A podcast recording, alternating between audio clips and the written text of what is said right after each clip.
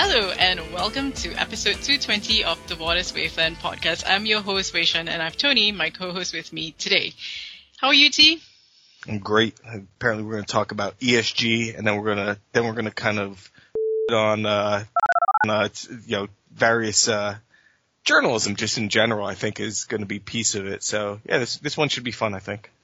There might be quite a few bleeps in there. You've already got two to bleep out, but yeah, okay. So yeah, uh, I wanted to bring up an article written by the FT, which has a title that you, you know, you probably laughed at since it kind of confirms your thoughts and your um, beliefs on ESG. And the title of that story, uh, written by the FT, is called um, "ESG Falls Down the Investment Agenda." So just looking at that title alone, I mean, what are your initial thoughts on that? Okay, so one, I I I I do agree with the one piece of it, but then we'll get into why I also think that the stupidity yes. of this as well. So let's go into what I think is um, accurate, right? It's something I keep on saying, but first of all, ESG is stupid because I love ESG. I, I love sustainability. I love, you know, I, I, I think this is the next great growth area people talk about ESG, they throw it around just like this term, like, oh yeah, we're all about sustainability. We're all about, you know, uh, we, we, re- we recognize how much climate change is important, how much board diversity is important. You know, let's go put a statue up. But then also when you look at all of the executives in our bank, you know, the vast majority of them are actually still old white men. You know, so many people talk about how much they care about these things, but then in practice, it's not actually true. And mm. ESG is one of those things where, you know, it, you can be a company. It's like, oh well, we've lowered our uh, CO2 emissions, but we have no people of color on our board. Um, but we're good on cyber hacks, but somehow cyber, because somehow cyber gets rolled into ESG for some people. Um, but you know, we're bad on, I don't, we, we fire people, uh, that are over 50 years old at an alarming rate. It's, it's about making these connections, and there are firms that take this very seriously. You know, your BlackRock, you know, Schroders, yeah. uh, you know, people we've read about, Lazard, uh, uh, UBS. You know, people that they'll just jump to mind. I know there are a lot of firms that really, really believe in this and are really, really baking this into their investment process. But so many people, so many buy side firms and and banks, I would say, are just saying, yeah, we care about this, but it's a fleeting thing. You know, they're they're dipping their toe in the water for some. Some are just you know they they say it, but how much are they? Is it part of the the mantra of the firm? So that's where. If it's not part of the mantra, if it's not really what you believe in, if you don't have your CEO like Larry Fink going out there constantly talking about we're not going to invest in you if you don't have these strong practices by the year, or whatever, then what are you really doing, right? So yeah, when the when the economy gets tough, then yeah, you're going to cut bait. You know that that's what I took away from it. So I agree at the very baseline of that headline, though, and we'll get into reasons why I have other issues to take. But for you, what did you think about this the the overall sentiment? Well, I think that my overall sentiment is that ESG is a uh, is a long-term uh, horizon type of investment, and it has to be ingrained within the uh, as a manager, um, bank, institutional uh, investor, right? And dipping your toe in it just for the sake of dipping your toe in it and saying, "Hey, we do ESG." It's just like a, uh, as though they are ticking the box, you know. Mm-hmm. And you know when that uh, when that box is when that ticked box does not give any returns, immediate, uh, I guess, tangible returns then what are you going to do as someone who is supposed to, you know, produce alpha and returns for your clients and you're not seeing immediate results and then they're going to be like, okay, let's just dump this. But, uh, you know, practice what you preach, really.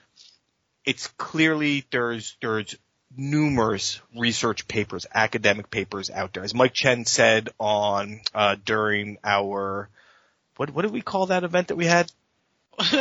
Innovation exchange, Tony. Innovation exchange.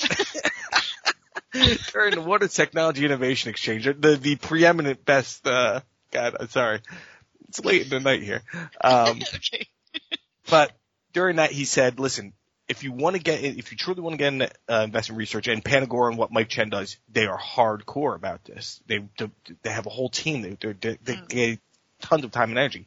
Go out and read. Clearly, there are correlations to be made using ESG data that can help you, as you said, on a long-term investment horizon. Mm-hmm. So many people are using it as um, marketing material.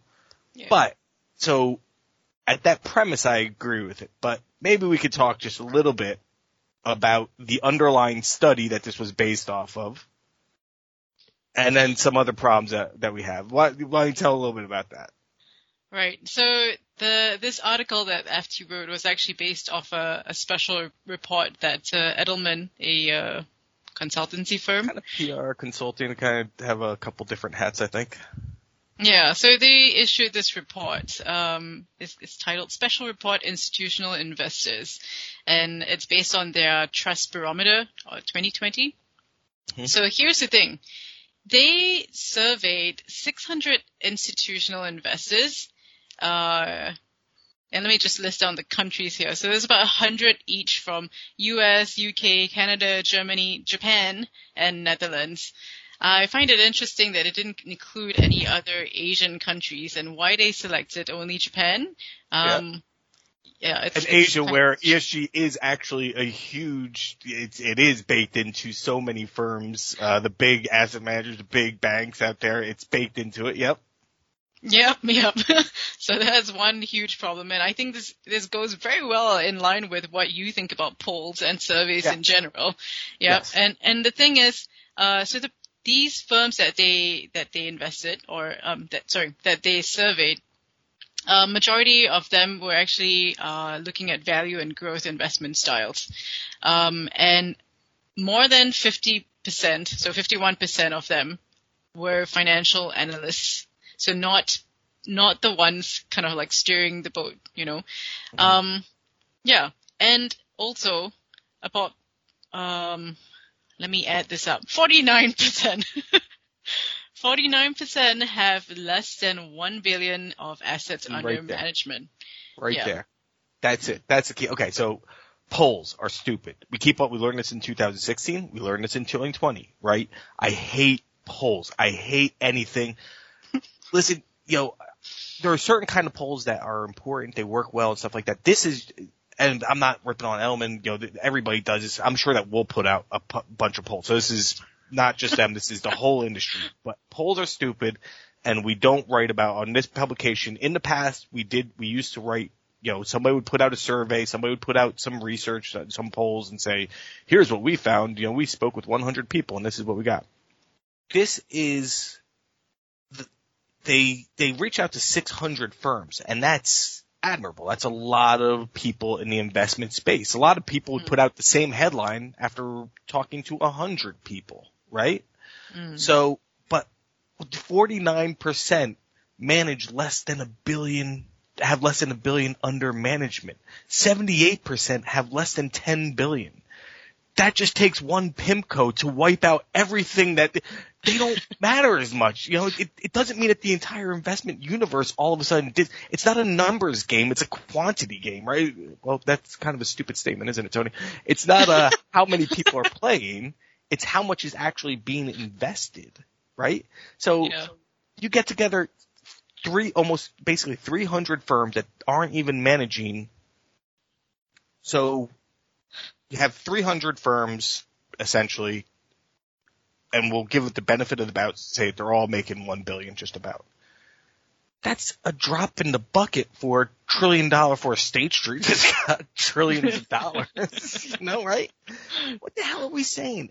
And then it's an interesting look. And so I don't blame the fact that Edelman puts together these reports. It's how the reports are presented. It's how we say that Biden's going to win. It's going to be a blue wave, and you have media after media after media uh, outlets putting that it's going to be a blue wave, and then just like in 2016, it's a razor thin election. And not only that, they lost ground um, in the House of Representatives. They lost ground in many uh, uh, state races, House state races these are useless polls that people are put, it's, it's the way that's being packaged. So yeah, it's, mm. it's a snapshot of information, but let's actually drill down below it. And when you look at it, 50% managing less than a billion dollars. I don't know that there's a really a ton that you can, ton of inference that you can make based off of those numbers. Right, and also, I mean, the majority of the the the roles that they they uh, surveyed, they're all financial analysts. I mean, are they the ones at the end of the day calling the shots on what to invest in? I don't think so. Yeah, it, I mean, you know, I, financial analyst can be, yeah, like it's not the chief investment officer, it's not the main portfolio managers are, who are setting the course for the ship, right? You know, I would be interested to see what they said specifically. You know, and, Yeah. and so the headline of the article, while I agree in, Mhm. in some, I guess in some perverse ways that, you know, Mhm. yes, I can understand why this is moving down train. You know, ESG, what is it? ESG falls down the investment agenda is the, the, what it says. And then, but it, is it though? It, it, you, you can't possibly make that assumption based off of the information that was given in that report. And then the only person that's spoken to for that article is somebody from the U.S. head of ESG for Edelman. So, you know, get I'm me. I'm Yeah. almost disappointed actually in the Financial Times because you you think that uh, you know They have the resources uh, to go deeper than that, certainly. Yeah, definitely. And aren't they the ones who usually call bullshit on things? Yeah, exactly. You know, it's it's it's it- it just it it drives me crazy when you see this stuff and you just it's okay. A couple people answered this one way, and then we're just going to have this blaring headline for what? What what are we getting out of this? Like, yeah, you're getting some clicks. Hell, we clicked on it and we talked about it here on uh, on this podcast. Right? Granted, not a lot of people listen to this podcast, you know, so it's like, yeah, it's uh, the the about seven to eight hundred of you that are avid listeners. You know, we appreciate it, but you know, everybody else just they they they clicked on this by accident. I think uh, outside of those seven hundred or so. Um, but yeah, so for me, it was just it, I that article was ridiculous at, at the at the end of the day because you can't look at that survey and make that kind of a statement. I'm sorry, the people that were that were um, spoken with for that um, survey, they're just not big enough. Again, they're just ignoring all of Asia essentially. Um, I mean, you I would if I was if I was in uh, if I, I I guess this might have been like a, a quick write up for them, uh, but even then, yeah. even then, I would have definitely looked at uh, you know s- uh, sources from other asset managers that you know that I know, or uh, I would have reached out to some contacts to ask what they thought about this. Uh, you know, uh, is there a problem with the survey, or are are you actually demoting your ESG criteria in, in your in your investments? But there was none of that in the FT in the FT article, which is kind it is kind of disappointing. and this is a problem though with journalism as a whole and and is it the fault of of the media outlets? I guess but it's also the fault of the reader of you. The person that's sitting there. You know the fact that you don't demand more out of you know an article and listen we write bad articles and that's the thing it's like so we're picking on one article um, and we all, trust me, I have, especially if you go back to when I first started reporting, I, I wrote, I used to write stories about, oh, somebody put out a survey. Yeah, I, I'll write this up and talk to one person from the company that put out the survey. You know, we're tr- trying to move that away from that and it's tough. It's not easy because doing real journalism, it takes a lot of time and then that means you're only going to put up one or two articles per day, which is what we do. And five, that's five days a week the FT puts up hundreds of articles a day. And so yeah, Yeah. you are going to have some stinkers when you put up that, you know? Mhm. Um, but the problem of it is, is that people then look at that and they say, oh, wow, that's interesting, you know, that, that must be the case. And they don't even read the article, cause that's the other thing. People don't read the articles. They read the headline, you Yeah. know? The, the thing I And- love about writing for this publication is we charge a lot of money to be a subscriber. Anybody that knows that, we charge a lot of money. So if you aren't reading us, then you're just wasting your own damn money. You know, it's you know, it's you, you should at least be reading us if if if you are going to take out the subscription for us. If you don't think we're doing a good job, then fair enough. You know, you don't renew, you don't subscribe. But uh, yeah, I don't know. That that's that's what really bothered me about and got me really fired up about this. Yeah, and I guess it's it's as as you said, like um, people read the headlines nowadays. No, not many of them. I mean, look, if they're not in in our our line of business, I guess, and and if they're like you know CFOs and and CIOs, CTOs, it, do they actually have time to go into each article and have a lengthy read of it, especially articles like this? Um, you know, they're just going to read the headlines. Like, okay, uh, ESG is going down, uh, being downgraded as a investment criteria. Mm, okay, maybe that's that's got some. Uh, um, damn it, what's the word? I'm great at words. yeah, maybe some gravitas to it. I don't know, but um, then it comes down to like, was it written as a sensational? Oh, I can't say this word. You say it. Sensationalistic. Yeah, and it leads also to um, something else that we were going to talk about because, uh, you know, in the past two weeks, we've seen a lot of articles with uh, similar uh, names uh, out on um, our, at our friends at Business Insider. And the and the financial. So we gave them a lot, a ton of credit last week. So yeah, now, you know, it's kind of like, but yeah, like the number of headlines that you see with Goldman Sachs and that, and so we talked a little bit about this previously, right? I mean, I, I just like was looking through my email here and every, you know, every day I'm seeing articles written about Goldman Sachs. Like, guys, there are other investment management firms that are out there doing some really cool, interesting things. I get it. Goldman Sachs is going to get you clicks and you feed the beast, right? So again, is it, and this is the eternal question for journalism. Is it the fault of the media company that's writing it? Or you know should we be feeding you your vegetables? And you know you, you say listen I don't want to read about you know Lazard or Schroeder. You know maybe our readers they they do appreciate those kind of articles but maybe at you know more the mainstream um, non B2B publications um, mm. they do want to read just about Goldman Sachs constantly. I don't get it. At some point I'd be like I, I think people hate reading about Goldman Sachs. They click on those stories because, guys, screw those guys. They don't know what they're doing. And, and a lot of those actual articles, some are very positive of Goldman Sachs. Some were like, yeah. oh, this person left and they hate Goldman. You know, I don't know, but it's, so whose fault is it? Is it the media company?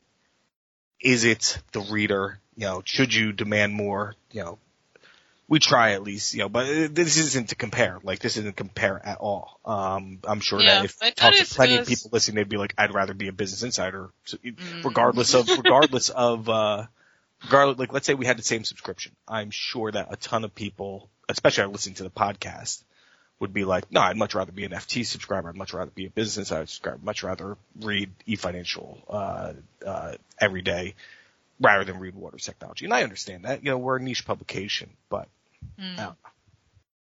Okay. Yeah, yeah. I mean, the, I mean, just to highlight the Business Insider's articles.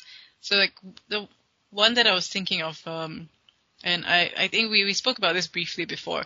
Uh, they, they put out an article saying that, uh, these four people, this is how four people like heard, uh, whether they were going to be made partner or not at Goldman mm-hmm. Sachs. And then they also put out a piece on, um, how one of their top deal makers, who was actually, um, well, who was supposed to be in the running for partner, actually left and went over to Dell. Um, I don't know. I think to me that could have been done in, in one piece, but uh, you know, maybe maybe they're like, okay, yeah, I got to feed the beast, and uh, you know, yeah, one I mean, well, versus two stories.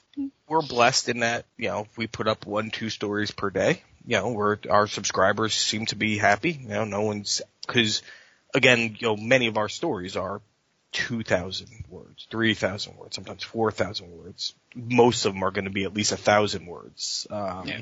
You know, we're feeding people their vegetables here many of the times. And again, I, I, every single week we are going to have some articles that go up that are just not up to the standard that we would like it to be. That's just, that is every media company in the world no matter what you, I, I, don't know how many are just produced every single story. They're like, yep, that one we hit it out of the park. Yep, that one we hit it out of the park.